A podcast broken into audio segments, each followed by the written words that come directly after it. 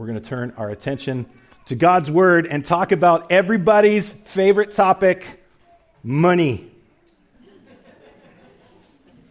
Last year, Americans spent somewhere in the ballpark of $930 billion on Christmas. Now, if you don't have a calculator here with you today, that's almost a trillion dollars. Trillion, right? Now, I probably don't need to use that much emphasis as we don't even really bat an eye with those kind of numbers anymore. We hear the word billion and trillion today, but I love putting them in perspective. You've probably heard this or something like this before, but let's say that for Christmas this year, you tell your kids you're going to Disneyland. Kids, your parents are not taking you to Disneyland. But just for, just for the discussion, you tell your kids you're going to Disney in a million seconds. Now, in days, at a million seconds, how long would they have to wait to go? There's probably somebody in here just like, I know exactly, but around 11 and a half days. Right? That's not too bad. That's pretty soon. Now, if you tell them you're going to go in a billion seconds, how many days is that? 11,574 days. That's nearly 32 years. So you can go on ahead and tell them you're going to Disney in a billion years. 930 billion seconds is around 29,490 years. $930 billion spent at Christmas time. And those numbers year after year just continue trending upward. And that's just America, right? Of the 7.9 billion people on earth, America only has 330 million. For $930 billion, that's a lot of money. And based on those numbers, it would seem as though the people of North America are aggressively generous. But that's generosity pointed at family at friends, right? Coworkers, teachers, or even ourselves, right? Like, how many of you bought a PlayStation for the kids, right? You guys have done that. Or that skimpy, silky number that you bought for her. It's really generous. So you're a thoughtful giver.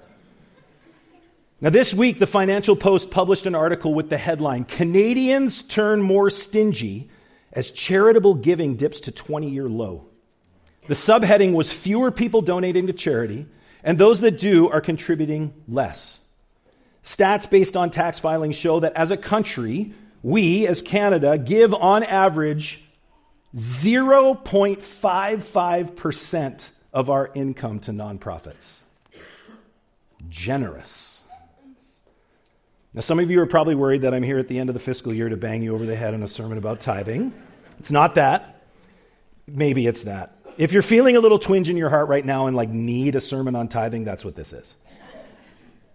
That said, this is actually a sermon about generosity and where it comes from, what it isn't, and what it can be.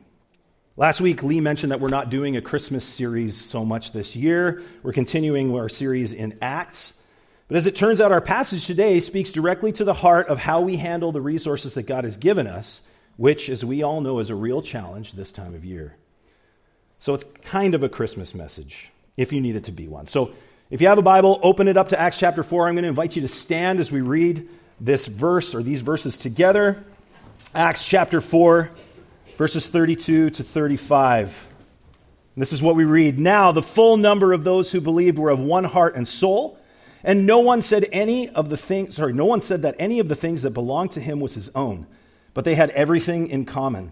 And with great power, the apostles were giving their testimony to the resurrection of the Lord Jesus, and great grace was upon them all.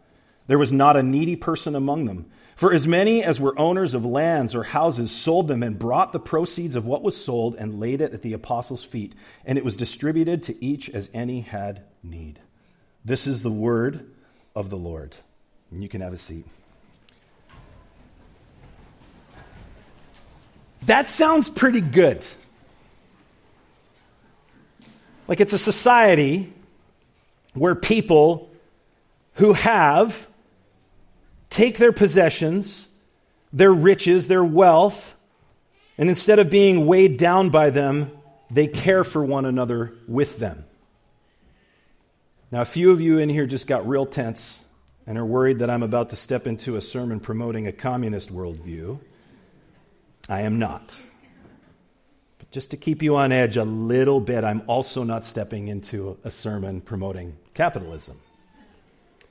The early church did not have a socialist agenda, but, but, the idea that the rich, or let's just say that those with money or possessions to spare, the idea that they should sacrificially care for those who don't have those things is God's plan. It's His idea. It's His plan for caring for the poor and the downtrodden. Go all the way back to Deuteronomy 15. Reread this There should be no poor among you for the Lord your God will greatly bless you in the land that he is giving you as a special possession. But if there are any poor Israelites in your town when you arrive in the land the Lord your God is giving you, do not be hard hearted or tight fisted toward them. Instead, be generous and lend them whatever they need. Do not be mean spirited and refuse someone a loan because the year for canceling debts is close at hand. If you refuse to make the loan and the needy person cries out to the Lord, read this you will be considered guilty of sin. Ugh. Give generously to the poor, not grudgingly, for the Lord your God will bless you in everything you do. There will always be some in the land who are poor. That is why I am commanding you to share freely with the poor and with the other Israelites in need. It seems pretty clear. God's command to Israel was that they were to care for one another. There should be no poor among you. He says that there will, though, always be poor among you, but his command is to care for them. God's plan for his people is to be generous to the needy and to one another. That those who have resources should, remember, this is a command, who should, I am commanding you to share your resources with those who are in want. Now, this, this command weaves its way all throughout Scripture. Jesus, the Word, God's Word, right? Jesus, who came to earth, the fulfillment of the law. He came to show us how to live out the commands in Scripture, including the one that's given there in Deuteronomy chapter 15. And this is what Jesus said in Luke 12 Sell your possessions and give to the needy. It's a statement.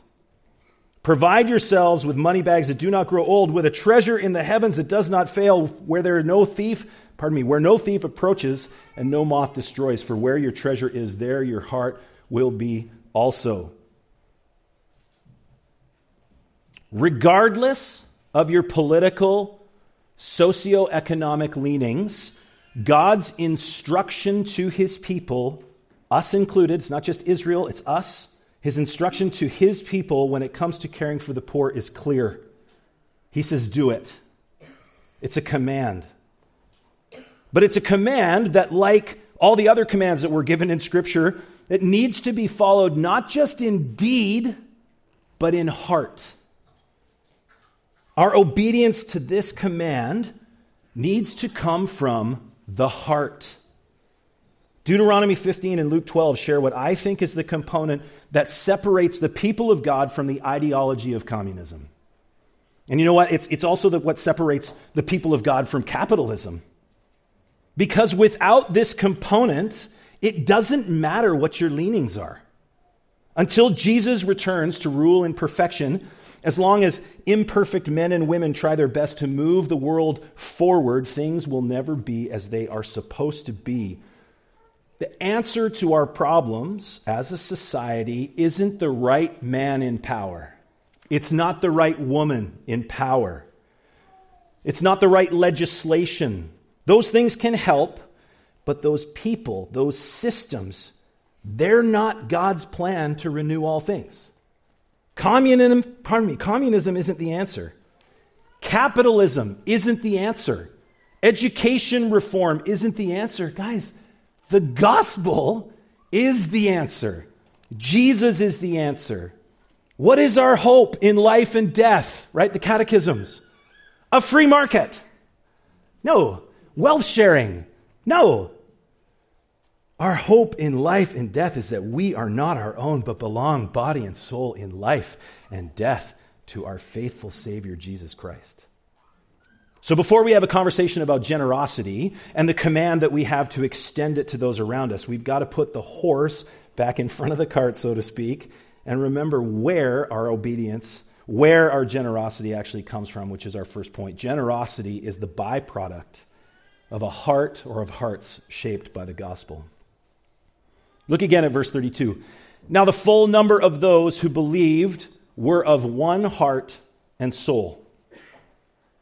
Every one of them bound together with one heart and soul. And what is that heart and soul?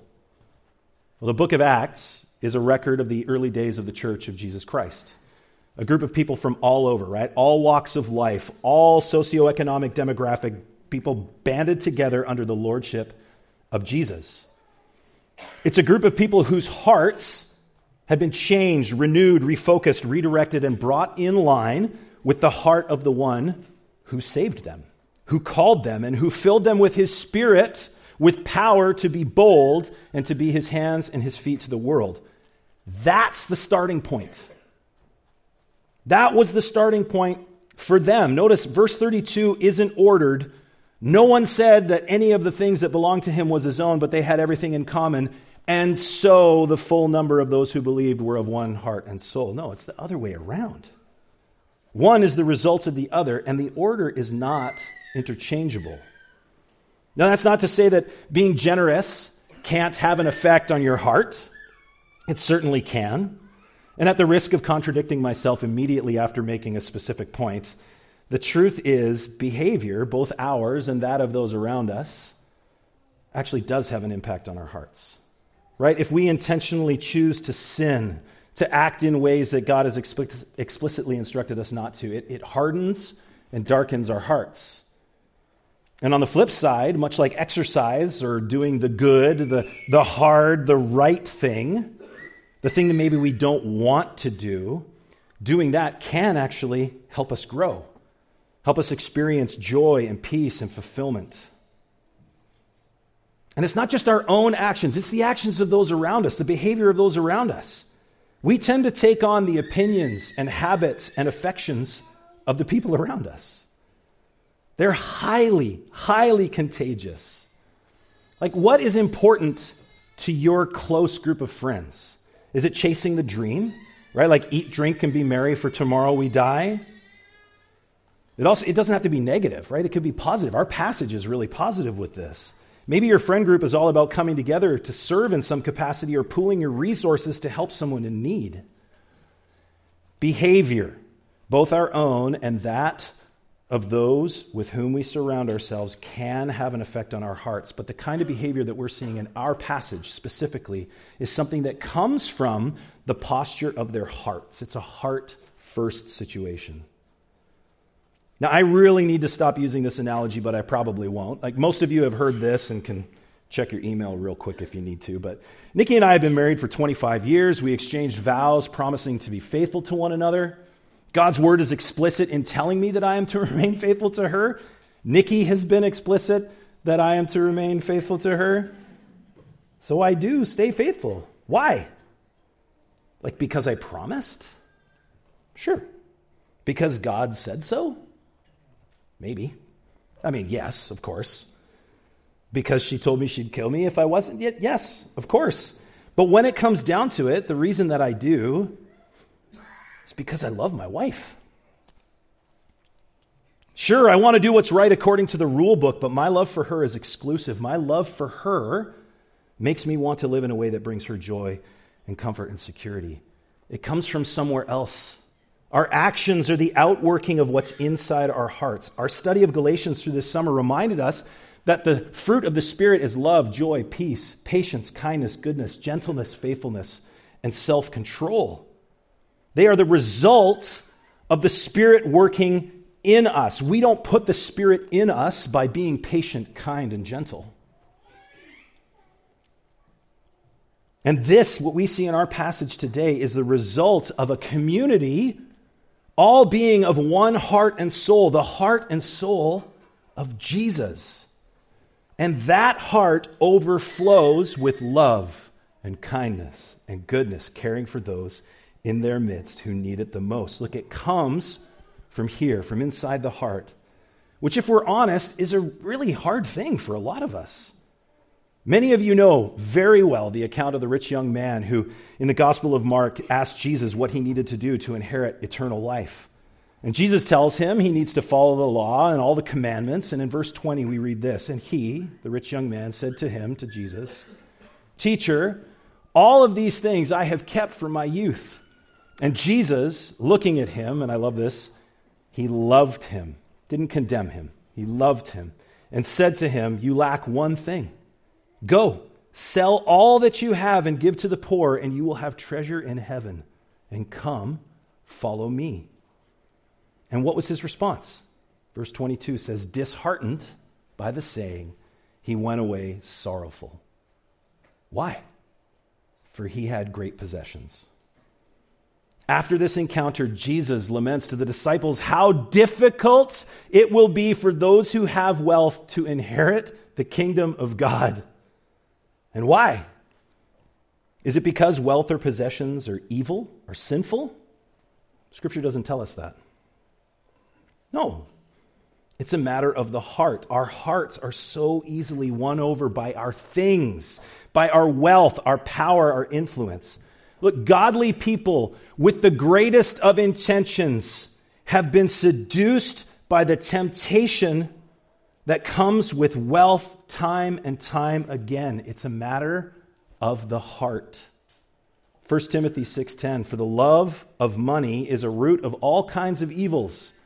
It is through this craving that some have wandered away from the faith and pierced themselves with many pangs.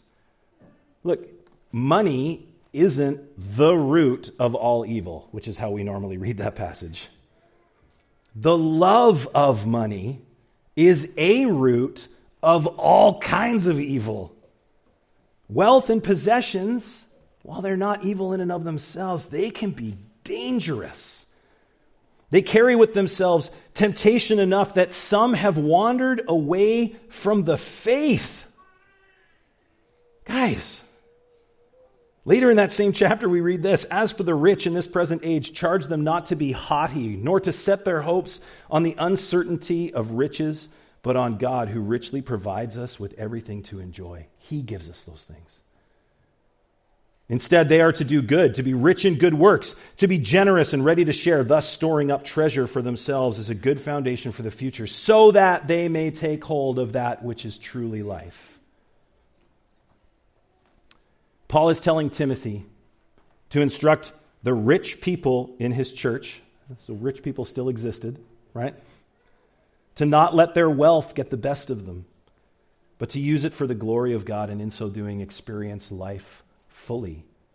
He's not telling Timothy to mandate that everyone in their church should sell everything they have and bring it in so they can distribute it all. He's not telling the rich people in the church that their wealth is a sin, but he is reminding them that it is dangerous. In Luke 12, Jesus said, Take care and be on your guard against all covetousness, which is really what we're talking about. For one's life does not consist in the abundance of his possessions. Again, not condemning wealth, not condemning possessions, but warning about, strongly warning about the pitfalls associated with wealth. It's about the heart. The people in Acts chapter 4 cared for one another, they loved one another. They loved Jesus and wanted to be more like him. And as their hearts came into alignment with his, they looked around and saw the needs of others, their brothers and their sisters, and they were moved to radical and sacrificial generosity. Crossridge, this should be us.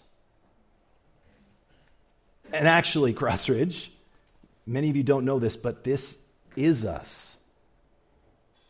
We've been intentional about pooling our resources to give towards projects. Many of you in this room give specifically toward our benevolent fund to help those who are in need in our church family and in our community. And you might not be one of them, but this is a church made up of some remarkably generous people. And I'm not saying that based on a glance at the donation receipts. In case you're wondering, I don't look at your donation receipts, but I regularly hear stories about people and most of the time I don't get names, people who have cared for the people in their community groups, who have cared for people in the church that they might not even know, meeting serious needs. This is in line with what we see in Acts chapter 4. Now, a lot of what happens around here doesn't go noticed, it isn't seen. Because we don't parade generous donors up on stage to hand a check to someone in need on a big piece of 4x8 coroplast. Matthew 6, Jesus says, Beware of practicing your righteousness before people in order to be seen by them, for then you will have no reward from your Father who is in heaven. Thus, when you give to the needy, sound no trumpet before you, as the hypocrites do in the synagogues and in the streets, that they may be praised by others. Truly, I say to you, they have received their reward. But when you give to the needy, do not let your left hand know what your right hand is doing, so that your giving may be in secret, and your Father who sees in secret will reward you. Look, generosity, again, is a byproduct of a heart shaped by the gospel. And what is the gospel? Well, because of our sin, we, all of us, are headed to ruin, to judgment, damnation, but in his great love for us, to show us his glory and a remarkable act of grace, God sent Jesus to stand in judgment in our place. Not because of anything we had done. Grace cannot be earned. We do not deserve what we have been given. It's a debt that only we could owe and a price that only God could pay. You see where we're going with this? We have had our most deep need met through an incredible gift of grace, through nothing that we've done ourselves. Jesus loved us and died for us and commanded his followers to do the same for one another, right? John 15, this is my commandment that you love one another as I have loved you. And then he tells them how that looks. Greater love has no one than this that someone lay down his life for his friends. So it only makes sense that when these individuals who have experienced the love and grace of Jesus, his sacrifice on their behalf, that these people who have experienced a blessing beyond measure would then in turn be gracious and generous to meet the needs of those who are not capable of meeting their own. Do, you see it? It's the same. Now, can people be generous apart from the gospel? Absolutely, they can. There are many, many extravagantly generous people who are not followers of Jesus. And their motives aren't even necessarily self serving, right? They can be giving in order to actually improve the lives of the people around them. But I think that's because we are all, every last one of us, made in the image of God. Right? It's in us. We were created to care for one another. Sin makes that really hard but it is there. But for those of us who have been forgiven, who have experienced the gospel, how much more generous should we be? A church should be a group of people who care for one another and use the resources that God has given us to meet the needs of others. And as I've already mentioned, Crossridge is a church like this. You might not see it, but it's happening. Could it happen more? Absolutely. It can. On this side of eternity, our growth as disciples doesn't reach an endpoint. It goes on and on and on as God's Spirit continues to convict us of sin and prompts us to do the works that He prepared for us before the foundations of the earth. Look, maybe your heart isn't generous. Maybe it's not. If you're not able to see the needs around you, or you see them but you actually don't want to do anything about them, don't resign yourself to a life of misery, of just hoarding which is really it's, it's a life of misery, right? It's the same word. Instead, we should use this as an opportunity to respond to the Spirit's call on our life to open our heart to Jesus, to let Him do the work of sanctification in us. You're still breathing, most of you. It's not too late. Ask God to change your heart, to let it be shaped by the gospel and be made more like His. It's an issue of the heart. Generosity is a byproduct of hearts shaped by the gospel. As such, Generosity is so important, but for our second point, yeah, you can put that up there now, Logan. Generosity doesn't replace the gospel. Verse 33 And with great power, the apostles were giving their testimony to the resurrection of the Lord Jesus, and great grace was upon them all. Something that is so important to note here is that the end game of the church in Acts was not that everyone had everything in common. The mission of the church is not to meet the needs of the world. Is that part of the mission? Yes. Meeting the needs of those around us, being a tangible expression of God's grace to the world, these are vital aspects of any church.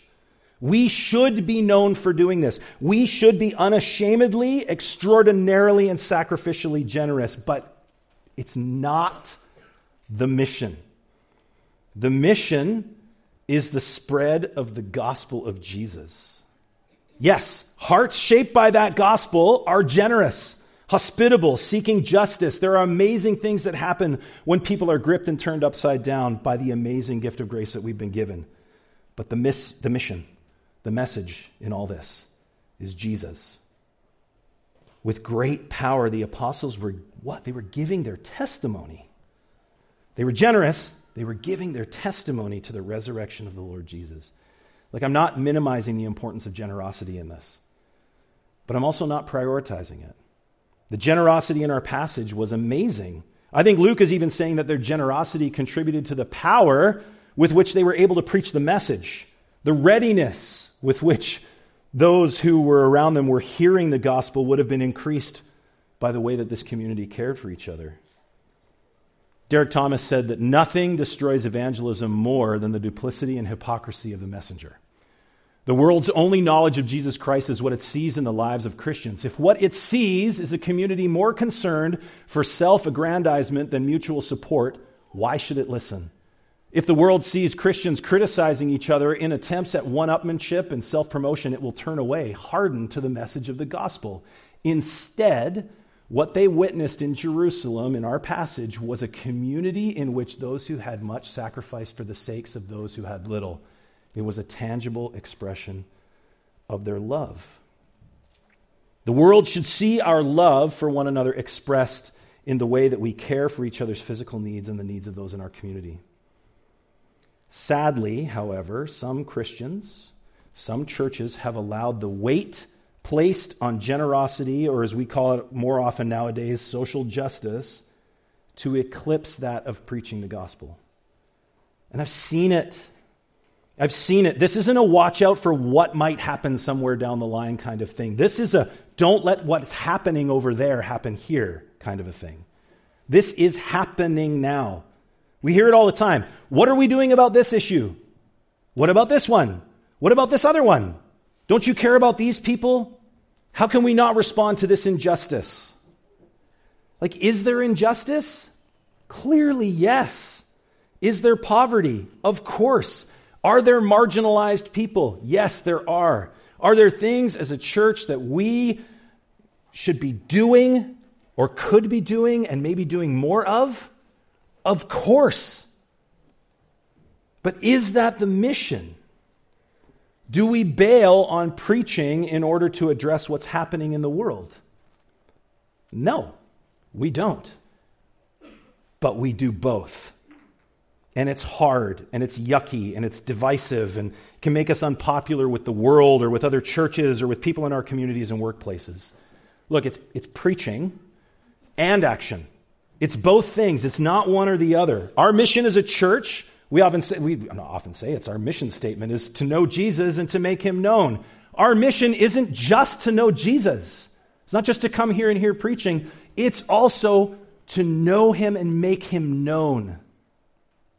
These are things that go together. It's faith and works, right? Just like we read in James 2. What good is it, my brothers, if someone says he has faith but does not have works? Can that faith save him? If a brother or sister is poorly clothed and lacking in daily food, I love that this is actually what we're talking about today, and one of you says to them, Go in peace, be warm and filled, without giving them the things for the body, what good is that? So, also, faith by itself, if it does not have works, is dead. But someone will say, You have faith and I have works. Show me your faith apart from your works, and I will show you my faith by my works. You believe that God is one? You do well. Guess what? Even the demons believe that, and they shudder. For as the body apart from the spirit is dead, so also, faith apart from works is dead. It's both. One of the main reasons that we're excited about developing a partnership with Wagner Hills is that it's an organization that is meeting tangible, important needs and preaching the gospel. One doesn't replace the other.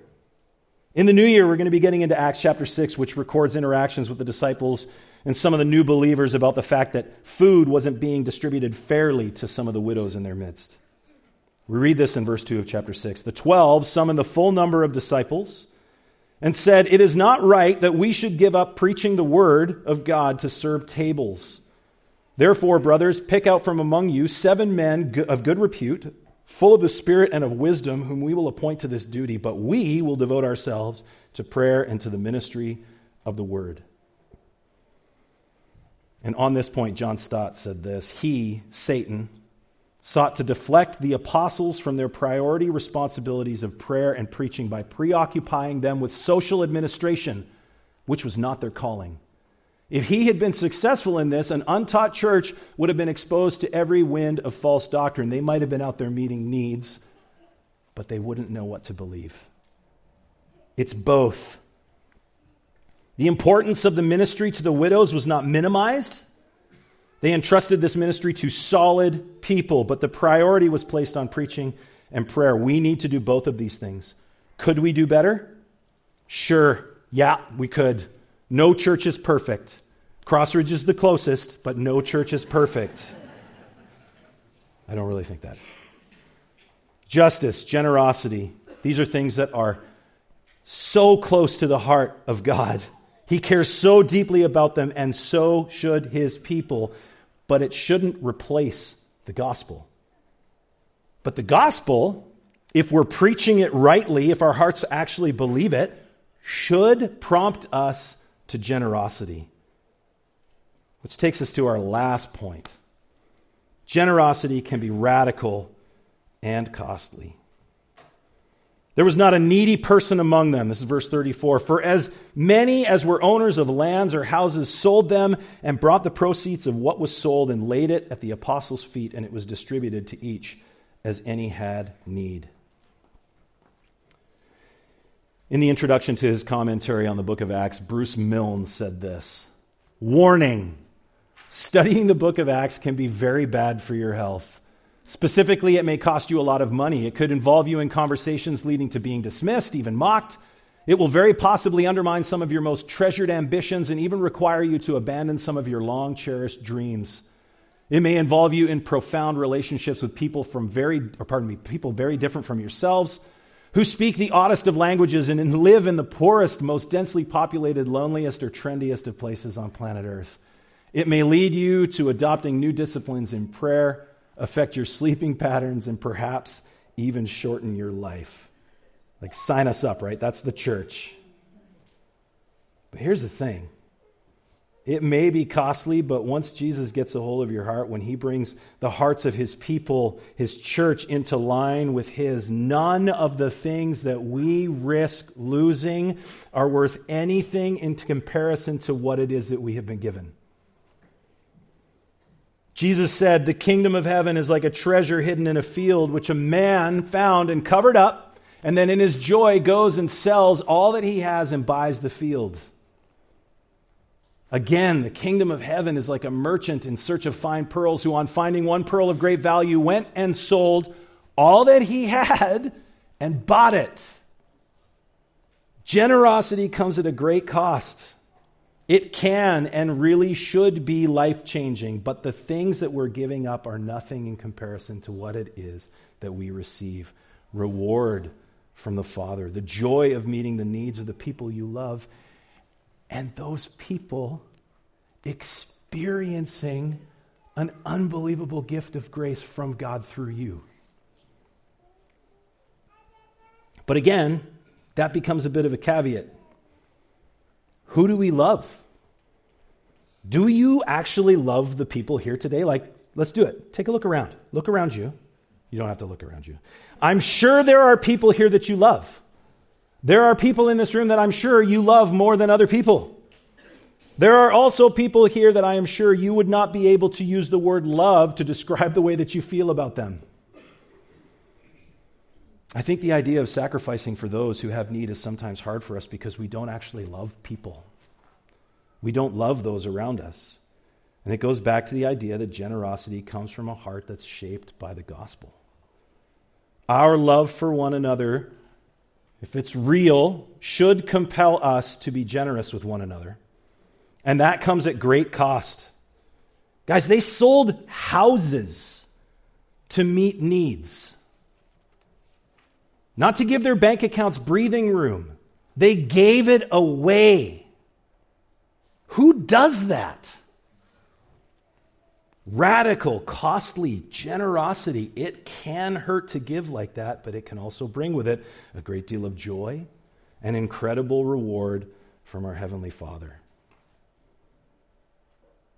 Now, there's lots of you in here who are well aware of the fact that you are doing just fine financially. And others of you in here might not consider yourself poor, but you might not have much wiggle room with which to be generous. You might say, well, I would be generous if I had the money. Like if I was rich, I could be generous like this. Last week, much to the chagrin of myself and other Blue Jays fans everywhere, superstar Shohei Ohtani signed a 10 year contract with the LA Dodgers in the ballpark of $700 million. To spend that much money he would have to spend nearly $8,000 US an hour, 24 hours a day, seven days a week, 52 weeks a year for 10 years. That's outrageous. But again, it actually has nothing to do with what you have. It's an issue of the heart. If our hearts can't be generous with what we have right now, we're not going to be generous when we have more. Not without a change of heart.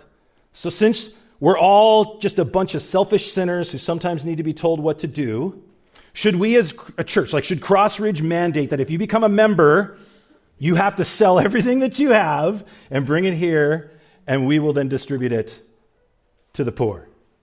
That's not where I'm coming from today. To be generous in this way is a command. However, I'm not standing here today telling you that you need to go home and make that list and liquidate everything and bring in the money. I mean, if that's what God is telling you to do right now, I mean, I'm not going to stop you from doing that. But it's a command like the others that were given by Jesus, commands that we follow because of our love for Him. Our love that we have for one another. 2 Corinthians 9 says, Each one must give as he has decided in his heart, not reluctantly or under compulsion, right? That's important. For God loves a cheerful giver. Okay, so now I've told you that it's a command, but that it's also optional based on what's happening in your heart. So, which is it? Well, I think that this command actually has its roots in a command that we see elsewhere. In Matthew 22, Jesus says this You shall love the Lord your God with all your heart, and with all your soul, and with all your mind. This is the first and greatest commandment. And the second is like it you shall love your neighbor as yourself. On these two commandments depend all the law and the prophets. All of it. That's the command, right? Our obedience to that command comes from our love for the God and for others. And it's the example that we have been given by the one under whom we come together as Crossridge and under who we should all be of one heart and soul, and that's Jesus. And what is the example he gave us? Philippians 2 Let each of you look not only to his own interests, but also to the interests of others. Have this mind among yourselves, which is yours in Christ Jesus, who, though he was in the form of God, did not account equality with God something to be grasped. But he emptied himself by taking the form of a servant and being born in the likeness of men. And being found in human form, he humbled himself by becoming obedient to the point of death, even death on a cross. Greater love has no one than this, that he laid down his life for his friends. And my commandment is for you to love one another. This is the example This is the command. This is what we are to do.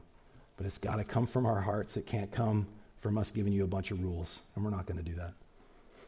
That said, we're going to call the ushers forward to take up the tithes and offerings this morning. That's not true. That's not true. Let's pray together. God, we do thank you for the fact that you have given us so much. And we just pray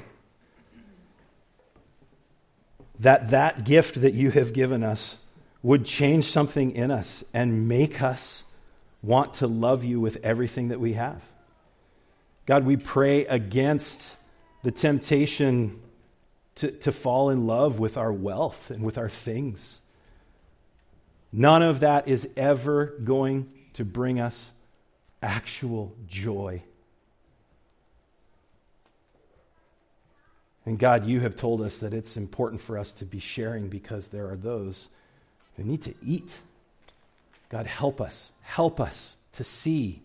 Help us to be aware and soften our hearts. We pray this in Jesus' name. Amen.